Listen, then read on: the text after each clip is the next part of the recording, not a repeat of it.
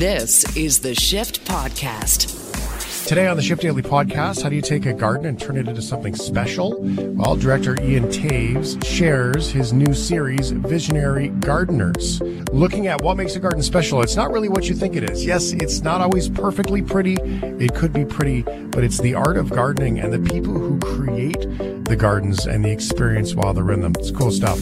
TikTok and Netflix are not available in Russia as the war in Ukraine rages on. Ryan, as the millennial on the radio, takes a look at that and some bizarre storylines surrounding the new movie Batman. And a thumbs up or thumbs down if it's good. Well, it's good. I'm not going to reveal, but it is also not good for everybody. So you got to listen to it. Plus, are you okay with movie theater popcorn and watching Batman with a bat, man? All of this and more on the Shift Daily Podcast. This is the Shift Podcast. I'm Shane Hewitt. It's time to check in with Ryan O'Donnell and the Millennial on the radio. The Millennial on the radio, it's Ryan O'Donnell. Oh, there he Oh. is. It's been a while a brief- since we heard the ding. It's a brief journey into the uh, deep into the mind of Ryan O'Donnell, and it's kind of a cool start, Ryan, because you're going to take us into some of the social media changes around everything that's going on with Russia. More, I realize it doesn't end the war, but it it certainly puts the squeeze on everything that's been happening. Oh, 100%. But before we even talk about the the changes, let's talk about how important, detrimental, and uh, aggressive TikTok has been throughout the war in Ukraine. From the minute it started, people were posting videos of the war on social media. I mean, think about this. This is a conflict that lit you can literally watch happen live thanks to this app and, and and not just TikTok. There's other apps. Um, now that's not all good. There are plenty of fake videos out there that uh, don't uh, portray the truth at all. There are very graphic and terrifying videos that nobody should have to watch. And then there are constructive ones that uh, are interesting, provide perspective, whether it's talking to Ukrainians on the street or just showing the devastation of the war. Regardless of how you look at it, TikTok is important in this war. And will by the time it's over, the retrospective of how we use social media in times of war is going to be a very important conversation. Are you aware of any age filter on some of those nasty videos that are out there on TikTok? Yeah. You know how sometimes you get like this, you know, graphic warning on other services like YouTube and stuff like that. You can get some graphic, must be of age, must mm-hmm. log in, da da da da da. Are you aware of your experience of TikTok that there is anything to stop that stuff? TikTok has that built in. Now, it doesn't always catch all of the videos, but if it's flagged as something that might be disturbing, it asks you if you want to watch it. Uh, Now, I'm not sure if uh, you have to be 13 to have an account on TikTok. I don't know if you can put in parental guidelines to make sure that you cannot. And I imagine you probably can make it so that it wouldn't even show you the videos in the first place. You have to access say you're still there. 13. You don't have to be 13. You have to just say it- you're 13. exactly. Yeah, the access is there, right? Look, so I'm worried. I'm worried. Like when you say that, I'm worried about because I saw a thing on the BBC where they showed a guy and they said it was graphic and everything else. I mean, it really was nasty. It was a picture of a soldier that was there and half of his head was gone. Like it was ugly. Yeah, and I worry about that being seen by young kids. yeah i don't think i don't think you have to see that nobody needs to see that i mean there's this weird urge that you want to look it's Oh, you can't unsee on it. the side of the road but you cannot do it. unsee it that's No, why i don't go on reddit um so anyway yeah tiktok's been and i i've avoid the memes i find it very disrespectful people making jokes about it that's another conversation regardless though it has been very important throughout the conflicts from just getting the information out and in because we know that the Russians are trying to limit what Ukrainians can get when it comes to information inside of the fight zone. So, with that in mind, TikTok is putting the squeeze on Russians. TikTok is now unavailable in Russia in pretty much all respects. You have a bare baseline, like beta version of TikTok that you can use. And it's not just TikTok, actually. Netflix also was the other big tech tech company to suspend their services. This all happened on Sunday. Uh, here's a great little summary of, of some of the reasons and all the inner workings uh, from Reuters. The list of big name companies cutting ties with Russia grew longer on Wednesday. Among them, Netflix has paused new projects in the country, while fashion outlet H&M and tech company Oracle have suspended all sales and operations. All are following in the footsteps of exits by global brands like Apple, Shell, and Boeing, leaving Russia while often bluntly condemning its invasion of Ukraine. Oracle's announcement on Twitter came just hours after Ukraine's digital minister tweeted directly to the company for support. The deputy digital minister Alexander Bornyakov told Reuters they've reached out to dozens of companies since Sunday to try and isolate Russia and get its citizens to question their government. So we trying to work on on all fronts, not just you know like uh, trading or or social media, because we believe that um, everyone in, in Russia have to realize that this is just really barbaric. So just to give you some specifics, uh, now Netflix did not specify a reason, except it only said it was reflecting on circumstances on the ground. Uh, and it had previously said that it would not air Russian state TV channels. Now, for TikTok, Russian users can no longer post new videos or live streams. And this is important you if you are Russian and you want to go on TikTok, you cannot see videos shared from anywhere else in the world, only within Russia. Which see, but I don't think that plays, works in the favor. No, it plays directly into Putin's hand, but exactly. you also can't post anything new. So, See, but here's the thing, though, is that this this is what I'm worried about, Ryan. I'm sorry, uh, you can finish your thought if you need to, but Nope. This is what I'm worried about. TikTok's owned by a Chinese company. Mm-hmm and you can only see what's been posted from around you, right? So it's creating the bubble. And you can't really post a whole, but I don't understand because you they say you can't post anything new. Then who's posting? And I'm, I'm cautious and I realize I'm being a little bit conspiracy here. I'm cautious that they're going to allow the Russian feed of the Russian news only on TikTok to those people. Now we've been talking about this outside of that, right? As like, hey, they're TikTok's doing amazing things. They're stopping everyone from posting in Russia. Well, what's the impact of anybody in Russia posting right now? Really, when you think about it. So I get the squeeze that it puts on and maybe I create some doubt like, hey, how come TikTok's got to shut down if the government's just doing good things? If they really wanted to have an impact, they would force feed the Ukraine info into Russia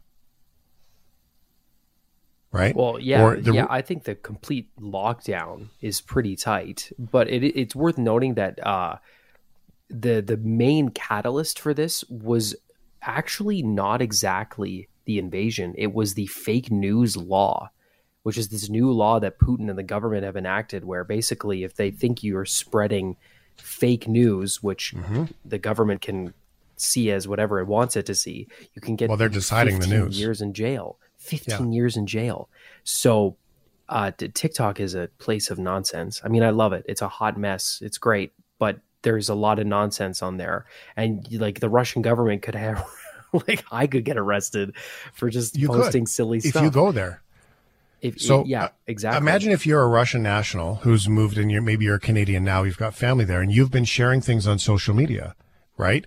And now all of a sudden you go back to see your family, your name's on the list. When you get to the border, clink. Now look what's happened. And you're, you're a Canadian, right? Going to see family. This is the part where this all scares me, right? Is that I don't, I don't buy it. I get the good spirit of the TikTok part, but I really truly don't buy that it's in the best interest of anyone else. It's a Chinese owned company. And why would a Chinese owned company try to stop Russia? or stand up for Ukrainians. They wouldn't. Now, maybe optically they're trying to look good around the world. I truly, um, I truly, I, I hate to be pessimistic and I, I feel really crappy in my gut, but something stinks about this to me. And I think that you're bang on, Rye, when you say that about the, the, the go to jail stuff that maybe they don't want to get tangled up with everyone going to jail who's a TikTok user or having No. the Russian government come back and say to them, Hey, by the way, we arrested 10,000 people for spreading misinformation on TikTok. You have to understand the government is deciding what the news cycle is right now. The government has also decided what the value of the ruble is inside Russia. The government has decided that they're taking a 30% commission on any international money. So I just, ah, it's scary, man. But I do like that Netflix has done it.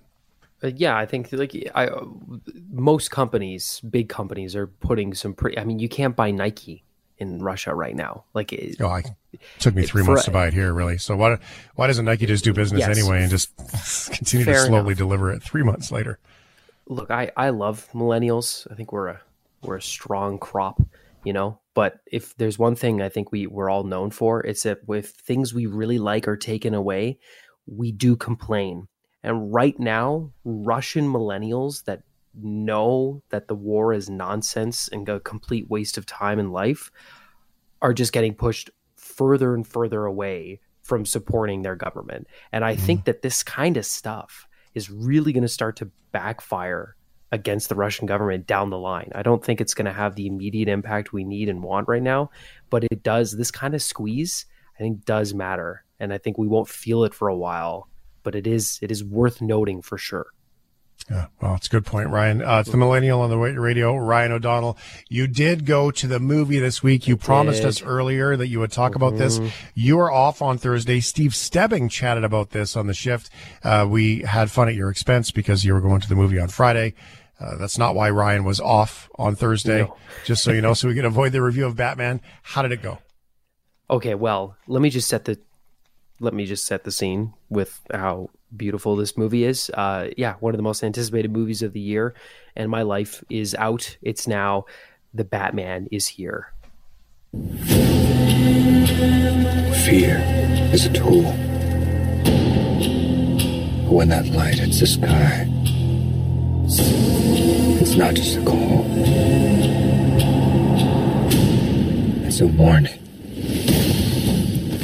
When I tell you that this movie was so good, oh my, you, I can't even put it into words. it was incredible. And if you if you don't like superhero movies, this is not a superhero movie. This is one of the reasons why Batman is my favorite because he's a hero, but he's also a crime. He's like a detective, right? And this movie was like trying to catch a serial killer. There were moments in the movie theater where you, you know, there was actually one thing I really missed about movie theaters is when you finally get a full grasp of the Riddler, the evil villain's plan. There was an audible gasp in the theater when people realized what the actual full plan was.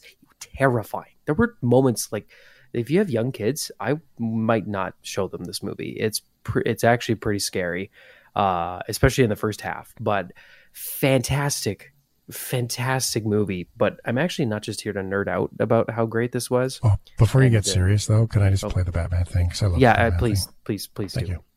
I'm Batman. Thank you. He he doesn't actually say Robert Pattinson, who plays Batman, does not say I'm Batman the entire movie Oh, that's a failure. because he's going by vengeance because that's what he is, and the whole kind of movie is he, him trying to figure out am I Batman or am I just this vengeful, hateful I am vengeance. icon. It's awesome. Yeah, it's pretty cool. But in the meantime, let's talk about a weird storyline that's happened to this movie.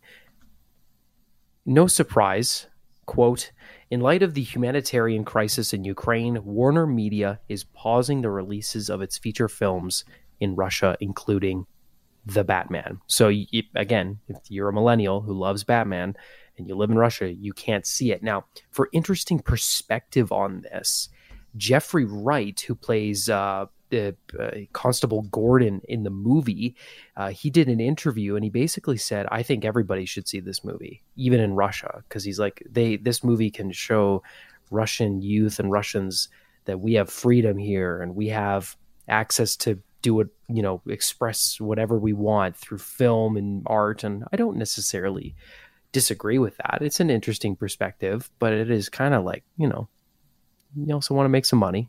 But he did say it's not about the money, which mm, I love Jeffrey Wright. Don't get me wrong. Um, but an interesting kind of side point.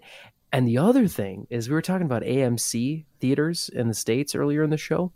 Uh, they might be trying to sell their popcorn in other places, but if you live in America and you want to go see Batman and go to an AMC theater, you have to pay more money to see this movie. Oh, They are experimenting with uh, variable pricing for their movies, some cheaper, some more expensive, with uh, Batman being about $20 a ticket. Now, I paid 25 for two IMAX tickets in Canada because I have a I have that Cineplex card that gives you a little discount.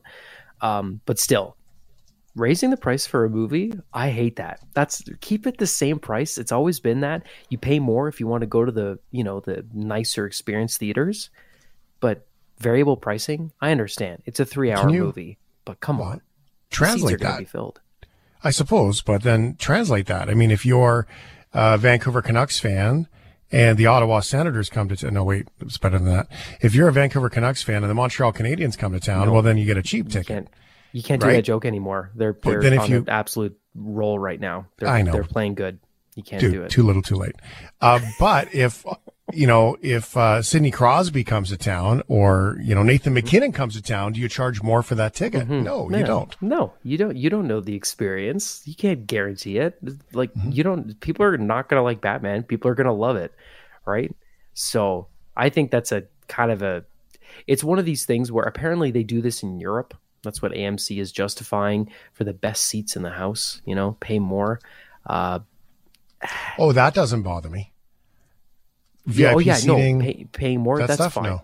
For good seats, no, that doesn't bother me. but for playing just to go see the movie more uh, that's not a great way to encourage people to go watch the movie in the theater which you absolutely should this movie's beautiful nerd out This is the Shift Podcast. I'm very excited to share with you some information about a new TV show that launches on Monday night. Really cool stuff. Here is just a little bit of a clip uh, from Visionary Gardeners. You should be able to walk into a garden and have a sense of something calm, excitement. You know, it should kind of draw out some emotion from you. They're just the most delicate looking little things, and yet they'll sit there in the most baking hot spot with no water and they won't even flinch. Gardening conversation here on the shift that often, you know, gets tossed about, especially with our good buddy, uh, Handy Andy. Uh, Ian Toews is here with me on the shift. And now, Ian, I have this question to start um, with all of this. It's quite simple. As a director and producer, co producer in, in shows and making these kinds of things, which, by the way, like the shots are just stunningly beautiful. Um, so, at what point do you go and you walk into your garden or something in the backyard and you're like, you know what would make riveting television? Gardening. How do you come about to this idea? I mean, I think that there's an awful lot of people who like to uh, live in this world, create in this world, find peace, especially in today's world. Uh, but at the same time, not really the most uh, riveting concept until you start to shoot it the way you shot it and tell those stories. So, how did you get started with this? Yeah, there's a there's quite a long origin story. I, I would say we I've, we've been making documentaries for getting close to 20 years now for Canadian television. Most often, those have been related to nature or food or First Nations things or art, and uh, so those kinds of things that are contemplative sometimes or related to the natural world. Those are themes that often recur in the work we make. Uh, a few years back, we Uh, teamed yes. up with another guy and my wife here in Victoria and came up with a concept for a series called Ageless Gardens. And that was about, it was quite specific and it, it's still specific because we're still doing it. And it's about um, uh, aging uh, in the garden and how, how uh, gardening helps us with aging. And it's a, it's a lovely show. We've been making it for three seasons now, four seasons starting right now. Um, but it's very specific to the idea that gardening aids us as we age, aids our health, aids our spiritual well being, that kind of thing. So, the long answer I'm getting to is that the Visionary Gardens concept was kind of a springboard from that. It was kind of a spin off. As I was making that show, I was out in the field a lot, especially the last couple of seasons. I've been working alone. Like I shoot everything myself. I'm the cinematographer. Oh, really? Wow, I didn't know that. Yeah, so I was uh, a lot of times alone, just me and the gardeners, and I, I sometimes would have really great conversations about why they do what they do, and we would you know get into really bigger ideas and philosophical ideas. But those didn't necessarily have a place in that ageless garden series that we were already doing. Right. Okay. So the aha moment was, wait a minute, maybe there's another thing we can talk about. And more to be found. Yeah, more to be found. So that's that's where the idea arose, and then we went to our friends at uh, Vision TV, who are the primary funders of the programs we do, and they said, yeah, we like it. And away we went. well, there's so much to be had, I think, that we misunderstand, especially when you look at it through that, you know, excuse the pun, lens, um, that the you, you really start to see a uh, like the philosophical level. You see, obviously, big, beautiful gardens. Uh, there's a sense of community to that, right? There's obviously a sense of family to that. There's a sense of creation to that.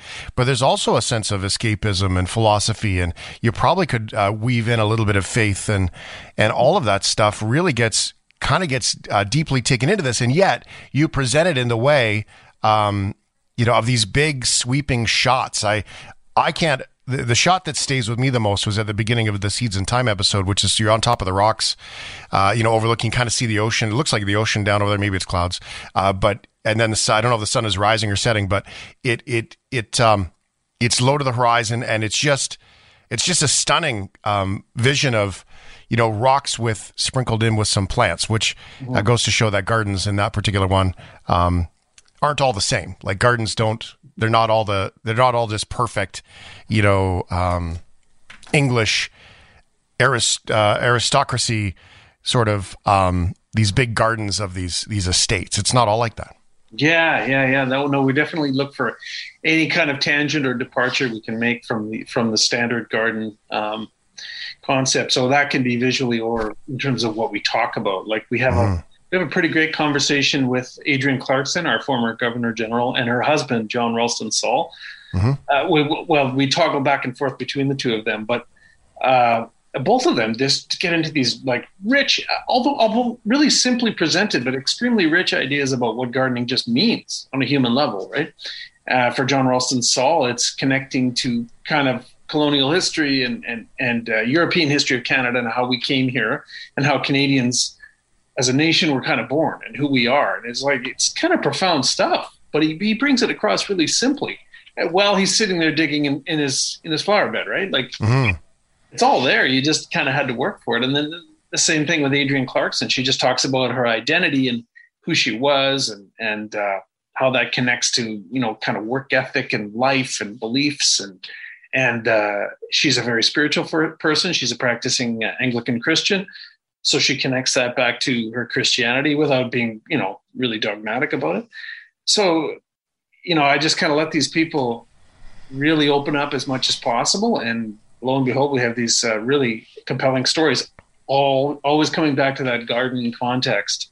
So sometimes the gardens are very front and center, and sometimes it's you know very tangential or or really big and sweeping, like you alluded to. The one up in the in the mountain range here in, on Vancouver Island was just I mean, everywhere we looked, we're just like, what? Yeah, shoot that, shoot that. See this, shoot that. You couldn't shoot anything wrong, you know. Every yeah. time we pointed the camera or the drone, it's like, oh my goodness, like this yeah. is ridiculous. So, what about you uh, here, Ian? Did you um, you live in Victoria? So I'm going to stereotype you as being um, uh, gardening by nature just because I'm sure that there's grass outside your house that's probably green right now. And when outside my house, I have snow and brown grass. Yeah. So um, now, has this inspired you personally to get into uh, this understanding that gardens can be so much more than pretty flowers and well clipped grass? Yeah, it's almost inspired me too much because I, have encountered so many different gardeners doing so many different things and getting, you know, tips, things that we have on screen that you hear and see. Uh, but there's also things that we don't even that don't even make the cut that I hear about. And yeah, I'd say I'm too inspired. I, I have too many ideas. You know, right. if I could really follow through with them, I'd have to retire. what a good problem, though. Hey. Yeah, yeah, yeah. But I still That's need. Cool. To, so there's that. Yeah, well, there's that. There's that whole working thing. So let's. Well, hey, garden comes in handy for that part too, I suppose. Um, so tell tell me about your favorite here because there there this is a really wide scope of work that you guys have done.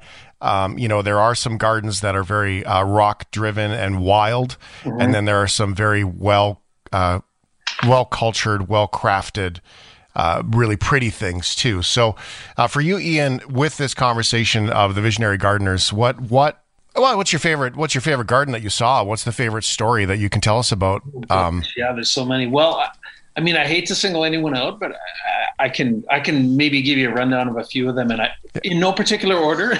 yeah, oh, this is, sounds like we're talking about children, but yes, okay. Yeah, that's right. That's right. Nobody's my favorite. You're all my favorite. Yeah, they're all favorites. Certainly, like we like you mentioned, and I've already talked about going up on top of the mountain and filming all that stuff, and knowing mm-hmm. that we're we're you know we're looking at these massive vistas. You can see both directions on Vancouver Island from where we were. You could see to the left, you could see uh, the inside, the Strait of Juan de Fuca, the Salish Sea, and on the other side, the outer Pacific. We're standing, looking left, look, look right. Like how, I'm sitting there just pinching myself. Like I'm doing a show on gardening. What? I mean, that was pretty pretty special a lot of work, a lot of effort for a fat guy like me to climb that mountain, but we did it. Thanks to my young, intrepid friend Luke Connor, who shot a bunch of the drone stuff for us as well. Um, yeah, that was a, was a, spectacular episode to make. Um, we really enjoyed spending time with, as I mentioned, uh, Clarkson and Saul in Toronto in their beautiful little garden, so carefully built, narrow little space, but so philosophically profound. You know, my head, you know, being around people that intelligent for days on end, you just kind of have to stop and take a breath because everything they say is so compelling. Um, we had some really good visits um, up island, up Vancouver Island, with Chanchal Cabrera, who's a who's a uh, naturalist and a and a, a, plant botanist and herbalist, and really had all kinds of information passed on about how plants lead to healing, which was uh, really special. And then it all comes together. We see it actually manifested in the people that come and visit the garden. Um, I really liked our our friend Tiffany Grenkow in Winnipeg because I mean it's Winnipeg, right? How do you go right. Winnipeg and, and three week gardening season? Yeah, you got a three week gardening season, but she proves she proves quite otherwise. Like she is an intrepid uh, little lady. She just keeps on plowing through. We see in the film she's digging up carrots in December. She's, really? You know, oh yeah, she's just wow. constantly going year round. And then when she's not uh, harvesting food. She's out preparing food, and we see a really uh, nice manifestation of all of her efforts uh, later, where she um, makes pemmican for underprivileged people in Winnipeg, and then goes and hands it out to them. Really? That's pretty beautiful stuff, and really, you know, really warms the heart to see that kind of generosity of spirit. I mean, everybody's just awesome. On our last episode with uh, Tom Hobbs, the legendary florist who's world renowned for his his designs, he's just hilarious just everything he says is funny, right? He's just got such a great sense of humor. And then his counterpart in that episode is is a guy named Brian Bixley from Toronto who um, it was just so profound, like discussing his life and how long he's been in the garden. This is a man who was an economist at the University of Toronto for his living, but yet he's, yeah. he's just profound insights into gardening, really, hey, life, and how it all ties together and you know I've neglected other people because there's ten, and I've probably mentioned about six of them, but uh, that's by no design. It's just I can't mention them all. They're so yeah. It's so cool to hear that you know sort of the left brain right brain thing kick in, and then this this show about gardening is not really about gardening, but still squares lands squarely on on gardening, right? So it is kind of neat, and um, uh, I think that you know my takeaway from this and from what I've seen so far, when I got a little a sneak peek, was you know, it's it's it's gardening as a project is one thing, gardening as a way of being, um, as a creation is is another. Um, you know, that sense of community is, we're starting to see that, I think, a little bit more and more. And, and I'll give full credit to uh, Handy Andy, where he has a community garden in his neighborhood uh, that, in fact, is too successful because the kale is too big, the lettuce is too big. Like through the course of the summer, it's almost hard to tame. So mm-hmm. use that as the example of, you know, this world is truly just waiting for us to create with it. And uh, here you are, you've started to create an access point, at least a, a portal for us to see it.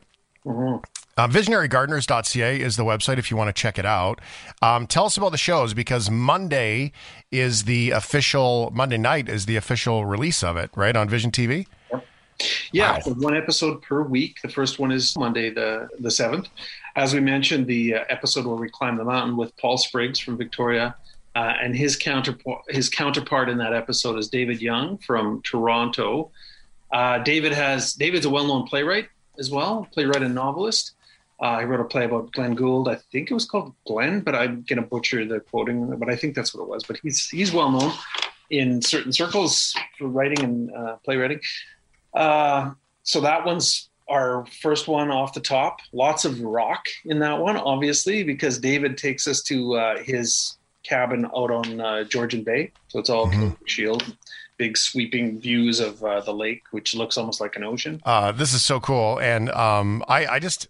I acknowledge the depth. I think that that was my surprise when when we received info about this. I was like, "Oh, cool, gardening. That's interesting." And then when I saw what it was all about, then I, I went, "Oh yeah, this is this is so much more, but mm. still fundamentally, you know, fundamentally, some of the ideas and creations of what gardening looks like in so many different ways.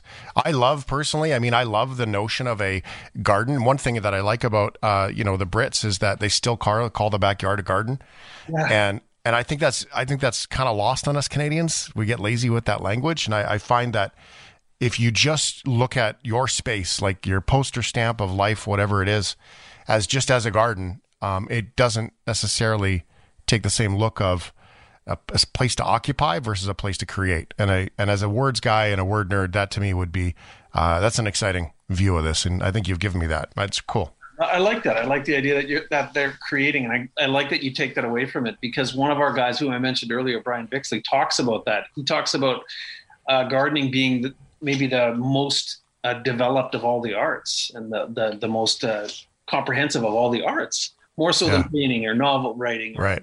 That's kind of profound stuff. And he backs it up with his words when he describes it. Um, but it is, it's a very creative process and it connects to something that we really, we all have in us, right? We're all creatures. Us humans have been strolling around on this planet for uh, a few millennia and, or more, quite a few more than that. And, um, you know, we were, we had no choice but to make a connection to the soil and, and, and harvest the plants and learn how to do that and learn how to uh, take care of the plants and also the the animals uh, mm-hmm. to survive.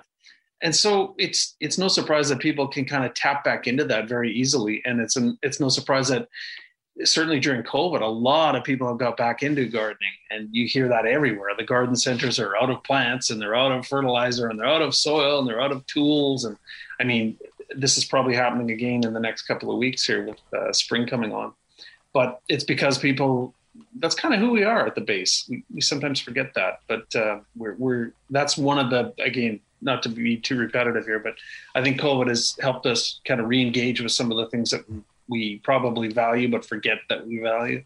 I've always had this opinion, Ian, that um, people love vacations, these all-inclusive vacations, and you know we all look for that escape. Uh, yes, it's nice to go to a pretty place, but to me, we take our shoes off, right? It's the first time that we take our shoes off in a long time when we sink our feet into the grass, we sink our feet into the sand, and we sort of get regrounded back to the earth. And then we feel better. And we have this experience like, yeah, man, I got what I needed. Uh, that's beautiful. And who doesn't love palm trees and a beach? At the same time, though, moments like this, and you hear gardeners say that, I just need to get my hands dirty. I'm just going to go get my hands dirty. And then that grounding sort of happens again. And yes, this is my hippy dippy self, uh, which is funny for a guy who, um, you know, loves business and, and owning business. But at the same time, I, I think that you, we often miss that, just the simple access to maybe who we are or should be or could be or anywhere you want to, to land that one. Yeah, I think so. I, I remember when um, when our son was born. I remember, you know, all those little moments when you have little ones. You know, they're just so they're so fascinated by their own fingers and their anything you hand them. Right, you hand them a, you know, a pea and they're looking at it. They're fascinated. But I remember taking our kid out in the soil and just like watching him explore and digging around and seeing ants walk by and him looking at the ants in the soil and showing him an earthworm for the first time and showing him a plant I think it was probably just a weed poking through the soil and just the marvel in his little tiny eyes. You know, it's like, yeah. that's pretty special. And I, I always try to remember that when I'm looking at the garden. I try to remember what a kid would see. Like, especially, you know, that's basically a baby. What would they see and why is it fascinating? And then as they get older and more verbal and more inquisitive, they start to ask, how does this grow? Why does it grow? And you say, oh, well, you just put some soil and a seed and some water. And they're, they, you know, it's like magic. And it is magic. And when, and when I talk to these gardeners, some of these gardeners are, you know, 80 something years old and they're saying the same thing. They're saying it's magical that the soil can do this. So to hold that kind of belief in your mind for eight decades, like something to it. something to it. Check out the show. It's uh, it looks remarkable. I've I've seen an episode with a sneak peek. Uh, visionarygardeners.ca if you want to check it out. It is on um, Vision TV. Uh, starts March 7th, runs every week after that, and uh, more than just gardening. But I got to tell you, the shots and the views are worth it. Even if you're not into gardening, just do it for the scenery and uh, and uh, and maybe a little philosophy uh, buried behind it too. Thanks so much for being here. Ian Toews is a, a director and co-producer of the program. Hopefully, we'll talk to you soon. All right.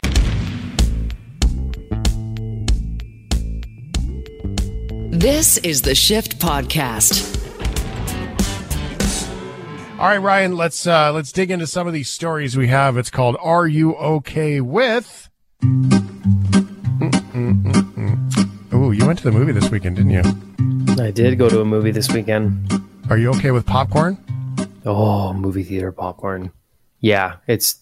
I think it's like the best, right? It's Like, never it's been in a mo- duplicated. it- yeah, it, you can try your best, and you can tell me that your your parents have like this secret recipe at home in the pot. Yep. Great, or even Jiffy Pop that tastes good, but it's, It's not, not movie same. theater popcorn. It Nope. just uh, the only the only problem with movie theater popcorn is that I am guaranteed to knock over my bag at least once during the movie and Oh, spill that like guy? maybe a quarter of it. Happens to me every not time. okay. I'm clumsy. That's it's okay. just guaranteed. Yep. well, it is perfect. It is the most amazing of the treats. And when you go to the mall, that's why I always love the Kernels stores, right? You could get some of the popcorn, the butter salt or whatever they call it, and then you can take that home. Now, I am a purist with the popcorn. Uh, if you like dill pickle salt on your popcorn, we can't be friends. Uh, cheesy dill uh, from Kernels is my absolute favorite. I prefer normal, but that's it. That's the only flavor of popcorn I'll do. That or Well, we'd like to announce that this will be Ryan's last show on the shift. Yeah, I figured. Uh, popcorn is the best. It absolutely is the best. AMC, now the movie chain down in the States, loves their popcorn so much. They're going all in on the popcorn. So aside from selling it in their hundreds of movies theaters that they have, when you go to, you know, give your ticket, get your popcorn, go into the uh, movie theater, they've now decided to sell their popcorn in stores. And now, a feature presentation. Oh, for, very well. Let's all go to the lobby. Let's all go to the lobby. Let's all go to the lobby. Get ourselves some snacks. I think your clips are in the wrong order here, Ryan. Just so you know. Um, the uh, the set. Let's also get the uh, the second clip here too. That's in the bottom, the twenty three second one, Sheldon. No ticket stop needed for a tub of movie theater popcorn. AMC is expanding its buttery business outside of theaters. The company says its popcorn will be available in to-go packages for takeout or pickup. You can also pick up an order via delivery service. Pre-packaged bags will also be available at supermarket chains. And AMC plans to open five of its perfectly popcorn stores or mall kiosks in the first part of next year. Okay, so that's from CBS Boston. Um, well, not the let's all go to the lobby. That was just for fun. Um, so now the first part of next year is now from that clip. So here's what happened. AMC, this is American story, but we can, we're going to talk about Canada in a second. So AMC is a huge company, huge. And they needed money through the pandemic, of course, to get through all of the things they did a bunch of work on their shares and sold off a bunch of stuff. And now they uh, fundraised a bunch of cash. So they've got to rebuild what their business looks like. Now, are people going to be going to the movies based on ticket sales and everything that's been happening now? They're not quite back to where they were, but as things have started to reopen, more and more people, like Ryan O'Donnell, are going back to the movies. The movie chain AMC hired Ellen Copaken, who used to work for Frito-Lay. She's the new vice president of growth and strategy. It's all being done to recoup losses from the pandemic and use some of that cash flow they fundraised to grow the business. They're looking into partnerships that's going to allow them to accept cryptocurrencies as payment. They're also looking to get popcorn into grocery stores so you can buy it. And I did hear another report that said AMC is also talking about going into kiosks in malls a la Kernels does in Canada to sell their popcorn to you everywhere you go. They're also talking about launching their own cryptocurrency, which is what everybody does, which is basically cryptocurrency has become a new phrase for reward program. and it's like Canadian Tire money. Like Canadian Tire was Canadian Tire to me was the original cryptocurrency mm. because it was a pay, legitimate paper money, and you they would give you the money, and it didn't grow in value like cryptocurrencies supposedly do based on demand. But that's what it is. People, these these companies are using cryptocurrencies as a reward program. Uh, that part don't get sucked into that part. It is or it isn't a thing. It's just become more expensive than Canadian Tire money used to be. That's really all that boils down to. But that being said, popcorn, the most important part of this conversation, it is a massive high margin item that can make them a ton of money. And they said, AMC said, we already make the best of all of the products. Why are we not selling it? Which I find funny because I remember an article from at least a decade ago, and I believe it was the president of AMC that had an interview. Now I'm going to try and quote this from memory, and I might not get it quite right, but there was an interview with a movie magazine type place that had said, you know, with the downward turn in Hollywood and blockbuster movies, is uh, you know, does that change your look on business? And his reply was, "You think we're part of the film industry? We're not. We're part of the food industry." we play movies to bring people into our candy store. And that's a different look at movie theaters now, isn't it? yup. Smart business because they're the only store that can charge. How much was your popcorn this weekend, Ryan? I got okay, so I did, you know, me and my friend we did get the nerdy Batman special edition cups, which were ten dollars. Okay, yep. so plastic cup was it a plastic cup there? Plastic, but there's a little Batman statue on top of the lid, so it's yeah, absolutely worth it. Yes, I was just asking because I was trying to make yeah. a millennial green joke, um, but okay. Okay. Uh, well, the price was. Uh, now I have my discount, but I'm gonna do the math in my brain, and it would have been without the upgrade. Uh, it w- would have been yeah, it would have been 40 dollars altogether, and it was fifty five with the cup upgrades, it was fifty dollars. So yeah, it was forty dollars. You paid ten dollars for, a plastic cup. Yeah, yeah, yeah. I know. oh I know what I am. I know who I am. but, I embrace it and love no, it. Forty dollars. Now look, it's amazing popcorn, but isn't that? And they try to, you know, Cineplex popcorn is incredible, but they give you, you know, the free digital rental, which is nice. But I remember being able to go and see a movie by myself with get a large popcorn and a drink for ten bucks. That was fine. Forty dollars for two popcorns, not even larges. Come yep. on.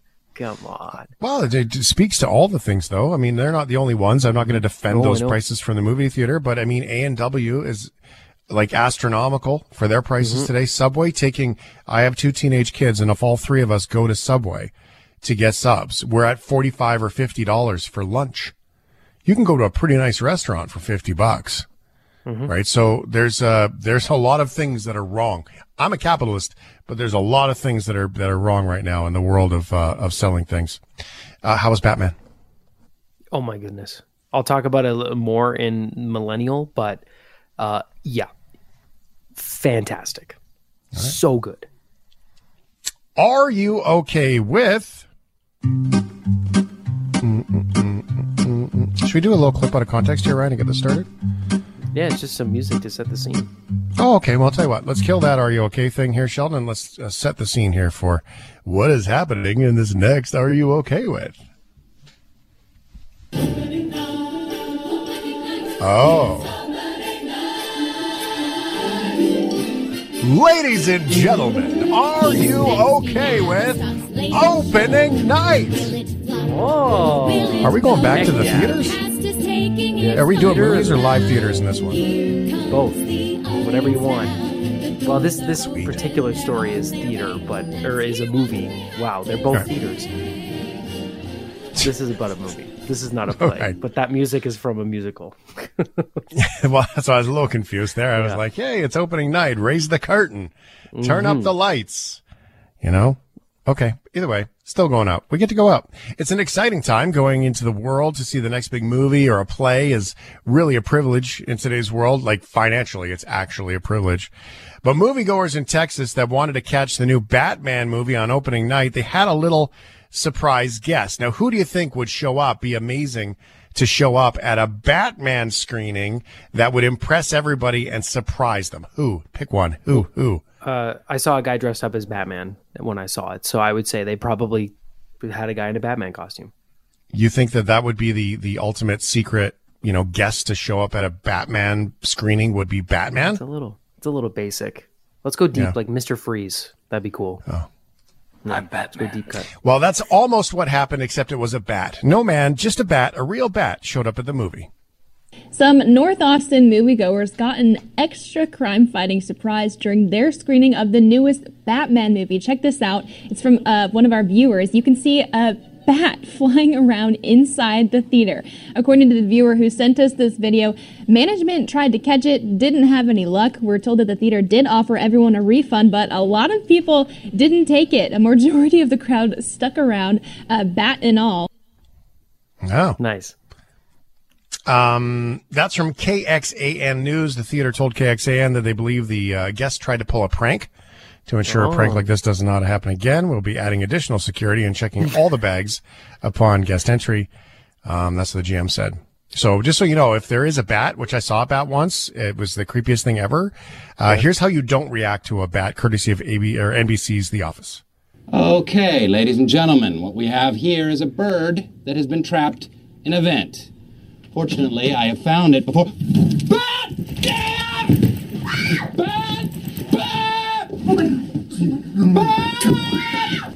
Goodbye.